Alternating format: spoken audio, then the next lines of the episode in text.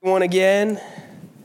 Just want to take a second to thank you all for the calls and the texts and just the well wishes that you guys sent me and Elaine over the last week. Uh, we both felt super rough, but uh, the, all your care and concern helps a lot.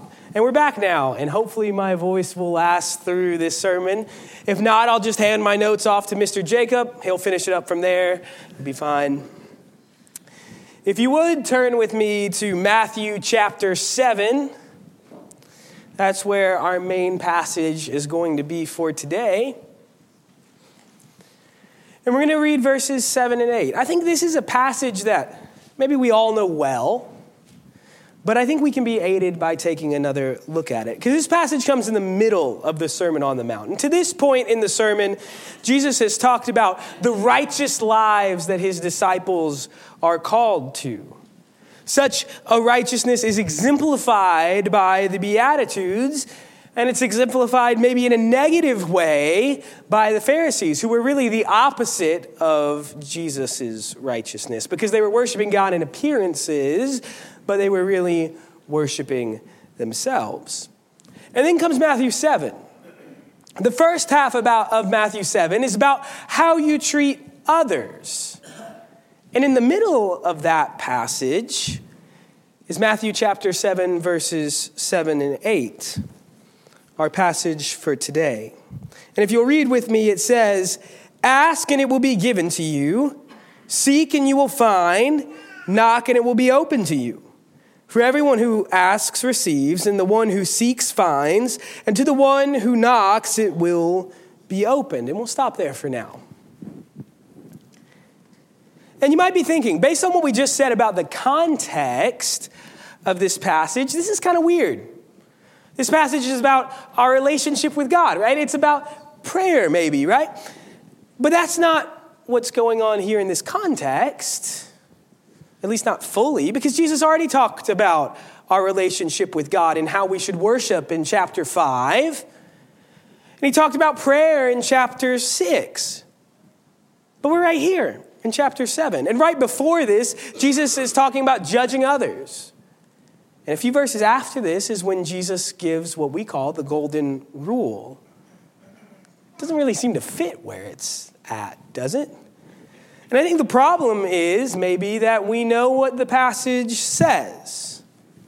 We know all the words of these verses. It's probably imprinted on the coaster on your coffee table.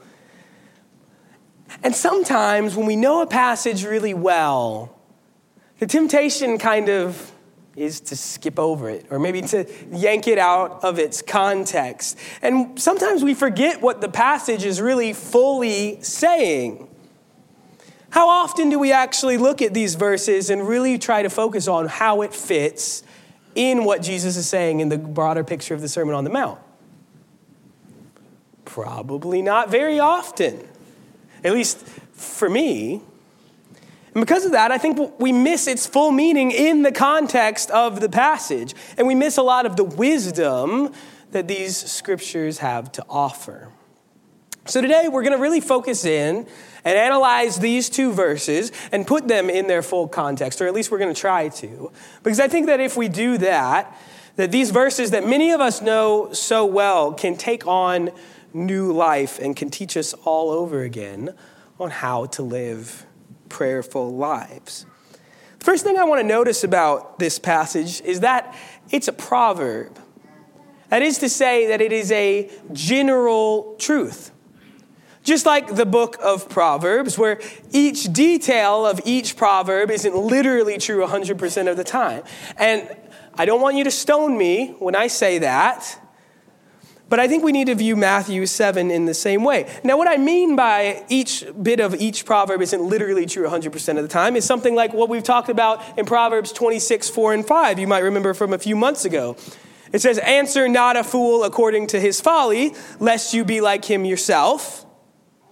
Answer a fool according to his folly, lest he be wise in his own eyes. You see what I'm saying here? That those passages are seemingly at odds with each other. Actually, not just seemingly, I mean, they, they are at odds with each other. And do we look at that passage and say, oh, well, the Bible contradicts itself It's not the perfect word of God. I guess there's no point in reading this. No, we know that both of these things are true, that the wisdom is just when to apply each one of these into specific situations. And we know that. It kind of comes second nature to us when we think about Proverbs.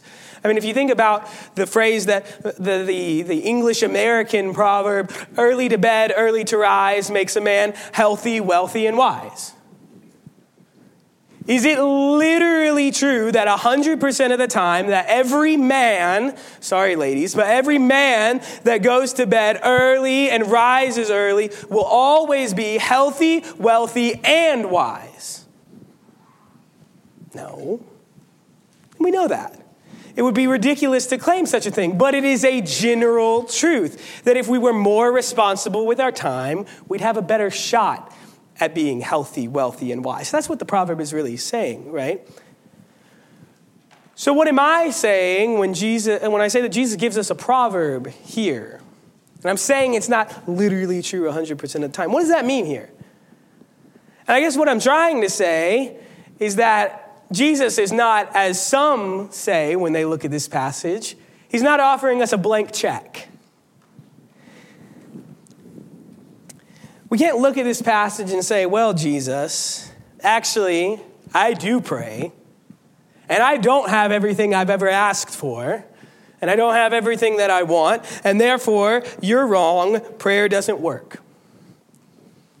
That'd be ridiculous, but I think sometimes that's the mindset that we either subconsciously, or maybe some of us consciously, bring into this passage where we say, Well, I've asked.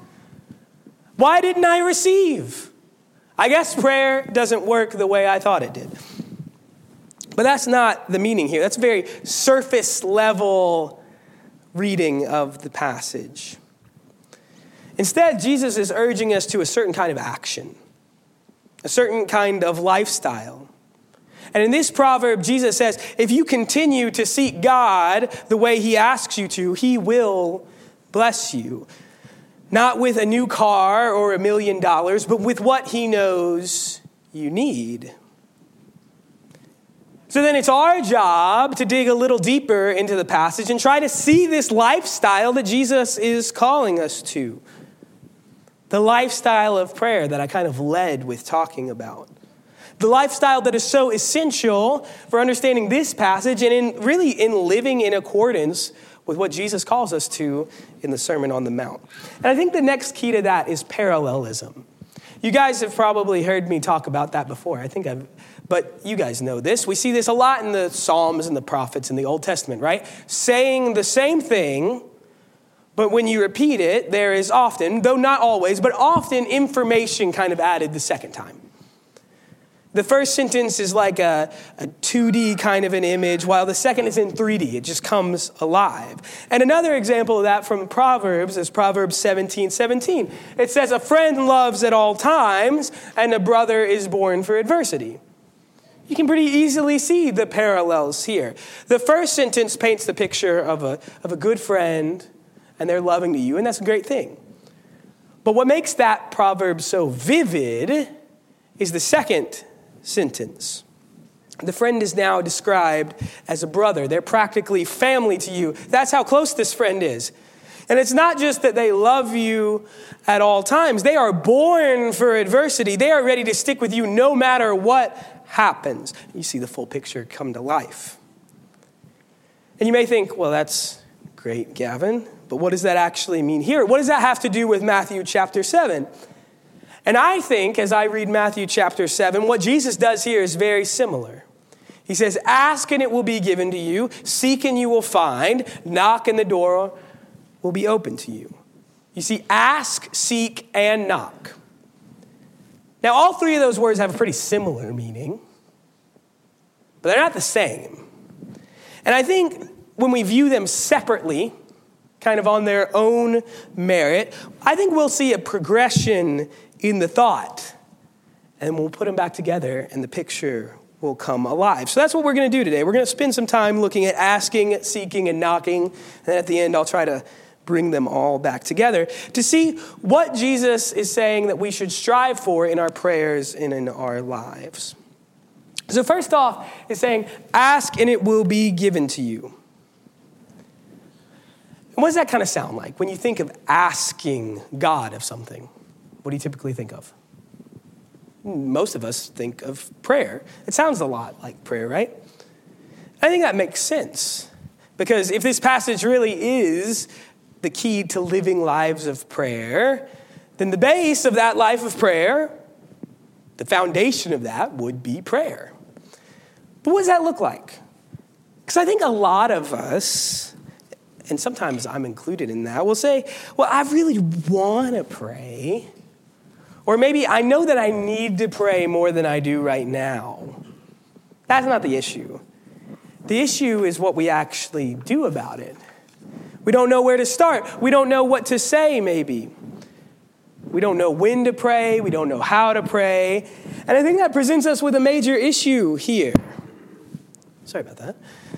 Because Jesus is saying to be approved by God, to enter into his blessings, like all of us, I assume, if you're here, want to do, we have to pray. Prayer is a necessary part of the life that Jesus is calling us to. The question is, how do we pray? That's a much bigger question than I can answer in one sermon, let alone one part of a sermon, but I'll try anyway. And so I think that one way we can answer this question is to maybe look at what Jesus has already said about prayer in the sermon. So if you're still in Matthew, turn with me to Matthew chapter 6, and we'll just read verses 5 through 15. Well, we'll read verses 5 through 13.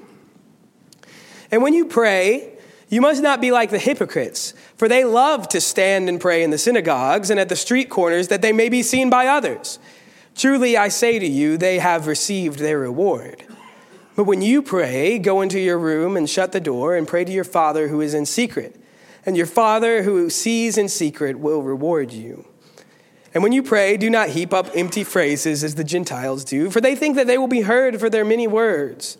Do not be like them for your Father knows what you need before you ask Him. Pray then like this Our Father in heaven, hallowed be your name. Your kingdom come, your will be done on earth as it is in heaven. Give us this day our daily bread, and forgive us our debts as we have also forgiven our debtors. And lead us not into temptation, but deliver us from evil. So, what does Jesus teach us about praying here? About this asking that we are to do? I think the first thing that strikes me is that we are asking of God. And it may sound obvious, but it's not always, is it? Because it's really easy to get into the temptation of praying for ourselves. Or maybe praying to ourselves sometimes. Maybe that means asking for selfish things. Maybe that means praying so other people can see you, as the Pharisees. But it's praying in any way that distracts from the true purpose, which is coming before our great and awesome Creator. Now, that doesn't mean you can't ever pray in public. That's not what Jesus is saying here. Jesus prayed in public many times. The early church prayed publicly together. We saw that in Acts 3 and 4 a couple weeks ago. So that's not the problem. The problem is if you're praying for the reason of being seen. Again, that's what the Pharisees are condemned for. And Jesus says they already have their reward. That is a boost to their pride. James 4 3 says that those who pray selfishly, those who pray for selfish things, their prayers aren't answered. So the first step of this prayer, asking, as we talked about in Matthew 7, is that we make sure that the focus is on God, not ourselves. But what if I don't know what to pray for or how to pray? And then we have the Lord's Prayer. And Jesus shows us a variety of things that we can pray for. We should pray for our physical needs. He says, Give us this day our daily bread. We should definitely pray for our spiritual needs. Forgive us our debts. Do not lead us into temptation. And we should, of course, be praying for the advancement of the gospel, that we and others are doing God's will as it is assuredly done in heaven. That we pray that our will and God's will become one. Not that we mold His will to our will, as many Christians try to do, but that we become full servants of Him. That we mold our will to His. I don't know that that's not an exhaustive list of things that you can pray for. But those things can cover a lot of issues. In short, we can pray about whatever we face as long as we keep God and His will in the center of all things. Jesus said, Whenever you pray, do not pray like the hypocrites, do not pray like the Gentiles, but pray this way. And we should pray that way, focusing on God and focusing on relying on Him through prayer. And when we ask for God, Jesus tells us here when we come not for our personal, selfish sakes, but in humility, in all things, we must seek God's will above our own. And when we do that, when we ask for this godly wisdom, for His blessings, for Him to become a part of our life, for us to be a servant of His, Jesus tells us when we ask in that way, it will be given to you. So, the first aspect of this proverb that I see is asking. That is prayer. The basis for our lives of prayer, striving for God with what we say. And the second is seeking. It says, Seek and you will find. And this one might be a little harder. This one maybe doesn't come off uh, the top of your head just as easy. But I think, yet again, it's best to use the Sermon on the Mount to define itself. And so, if you would, turn with me to Matthew chapter 6, and we'll read, let's read verses 28 through 34. Matthew chapter 6, and we'll read verses 28 through 34. This is as Jesus is finishing his point about anxiety and how God cares for us and will fill our needs which is very similar to some of the things he says in our passage today. But this is what he says in verses 28 through 34. And why are you anxious about clothing? Consider the lilies of the field, how they grow, because they neither toil nor spin. Yet I tell you, even Solomon in all his glory was not arrayed like one of these. But if God so clothes the grass of the field, which today is alive and tomorrow is thrown into the oven, Will he not much more clothe you, O you of little faith? Therefore, do not be anxious, saying, What shall we eat, or what shall we drink, or what shall we wear? For the Gentiles seek after these things, and your heavenly Father knows that you need them all. But seek first the kingdom of God and his righteousness, and all these things will be added unto you. we'll actually stop there for now. What is Jesus saying here about seeking? Because is it the same as asking? Because, because we might be tempted to say, well, Jesus is saying you can never ask for anything related to your physical needs at all. Might be tempted to say that. I've heard people say that from this passage. But from the Lord's Prayer, we saw Jesus said that we can pray and we should pray, give us this day our daily bread. So, is Jesus saying here in this passage, just a few verses away, that we can never ask for anything physical? No. So, then how is this asking and seeking different?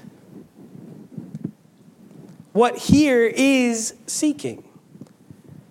And what Jesus defines seeking as here, and what the Bible often defines seeking as, is setting your intention setting your focus. See, here in this passage, our anxieties are about food and clothing. Good things in and of themselves, good things to pray about, not very good things to focus on. And some of these fears and anxieties can be relieved not because we just stop caring at all about physical things, but because we change what our focus is. We reset our focus, that is not about the cares of the world, these daily troubles of our physical lives anymore, but our focus is on God. It's on His power, it's on His blessings. The idea of seeking in this passage is that we focus on God, His kingdom, and doing His will. And when we seek that, He takes care of the rest. And I think this has a very similar idea to our passage in Matthew 7 that to seek God is to make him our everything, to strive for loving him and serving him in the best way that we can. And if you remember, when Jesus is asked what the most important commandment is, what does he say? Deuteronomy 6, verses 4 and 5 Hear, O Israel, the Lord your God, the Lord is one. You must love the Lord God with your whole mind with your whole being, with your whole strength. Jesus says that out of the whole Bible, that's the most important commandment. That's the most important thing that we need to do. That we need to seek God and we need to love Him with everything that we have. Our heart, soul, mind, strength, everything that you have needs to be focused on God we need to seek God first before any of the distractions that the world has to offer. And we know there are a lot of them. We have to seek Him and His righteousness and His kingdom first. And when we do that, Jesus tells us we will find what we're seeking. That's what Jesus promises. The second aspect of this proverb is seeking. The second step of prayer driven lives is to seek God, to focus on Him, and to love Him with everything that we have, striving for God with what we think about, what we focus on, and what our intentions are. And I'm going to move on to the third part because I think it's very much related. It says, Knock and it will be open to you.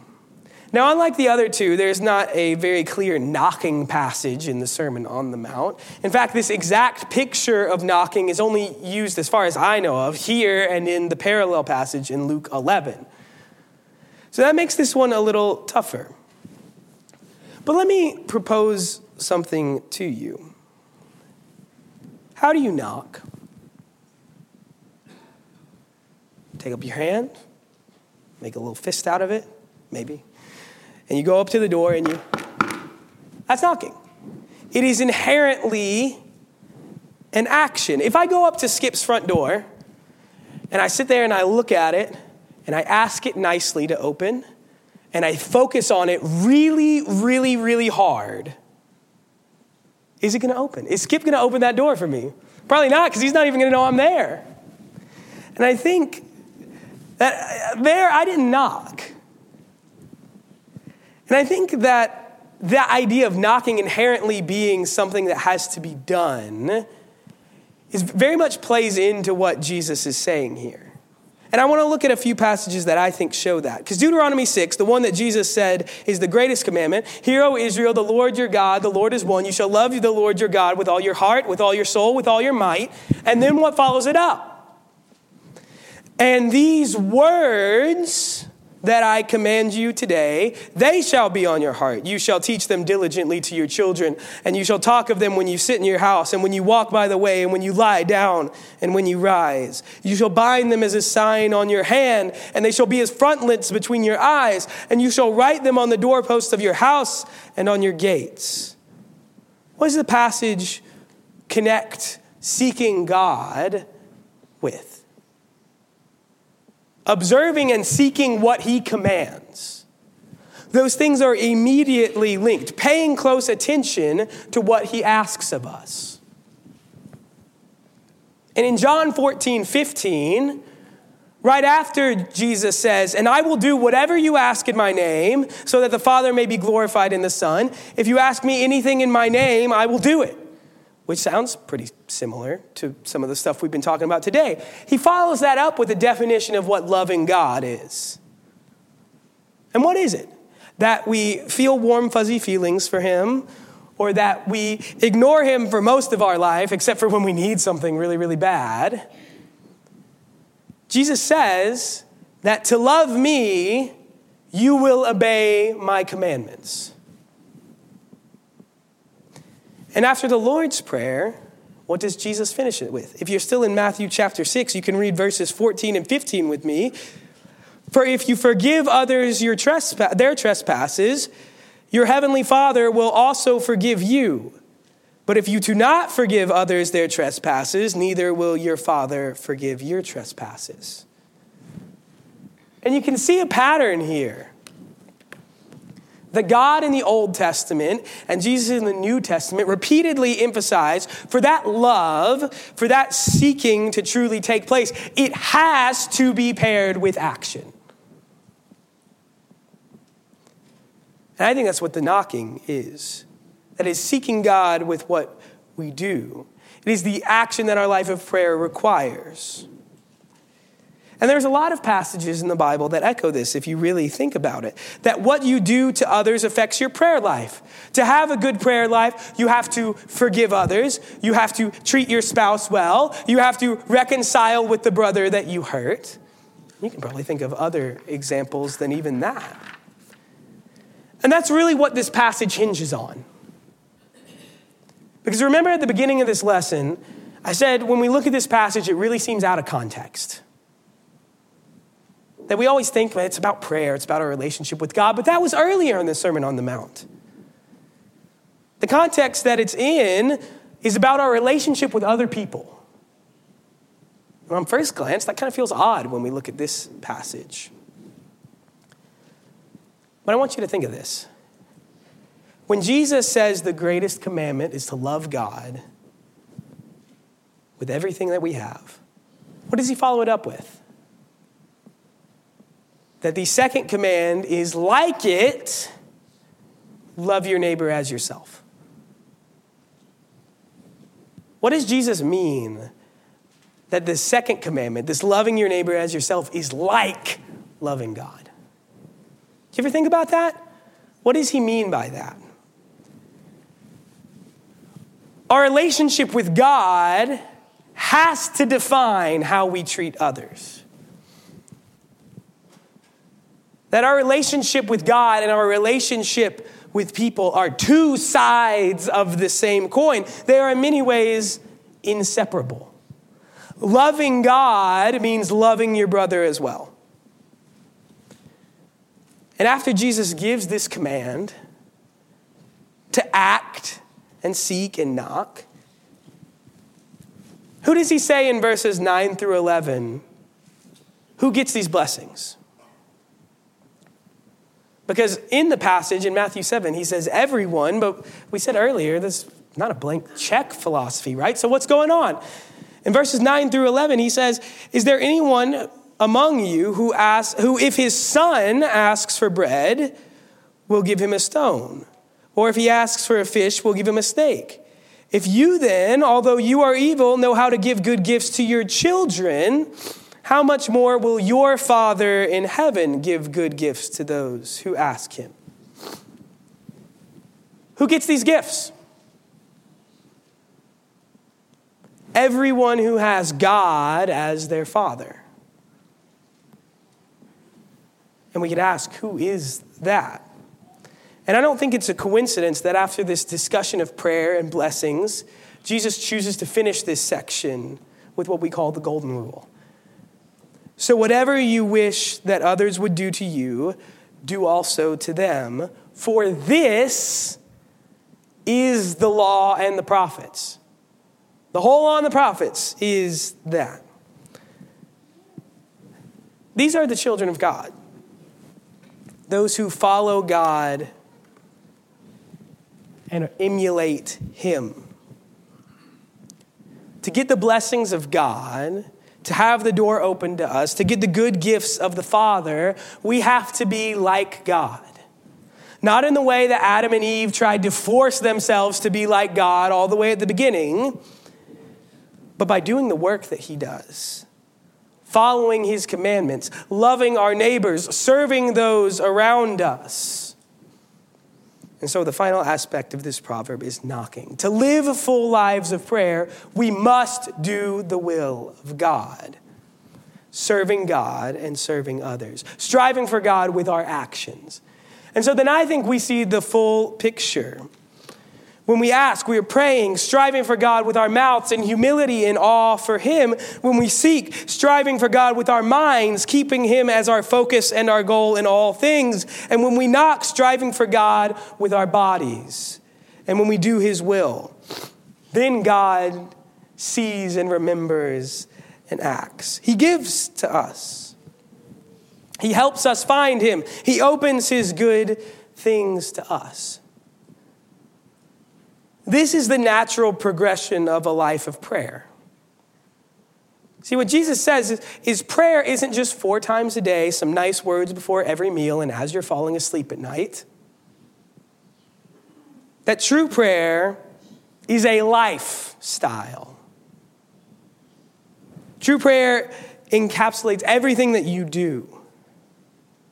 That, yeah, of course, prayer is part of it, but it's also striving for God in all ways, at all times, and doing what He says. That everything we say, think about, and do, that is all prayer. And maybe that's a little more than what we normally think about when we think about a prayer. But that's true service to God. It's what we all have to strive for to surrender everything about who we are everything we say, do, and think about to our God. Because we know that God blesses his people. He answers prayers. He gives his children good things. Not every physical, selfish good thing that we might ask for, but something much better. He gives us himself, which is something much better than what we normally ask for.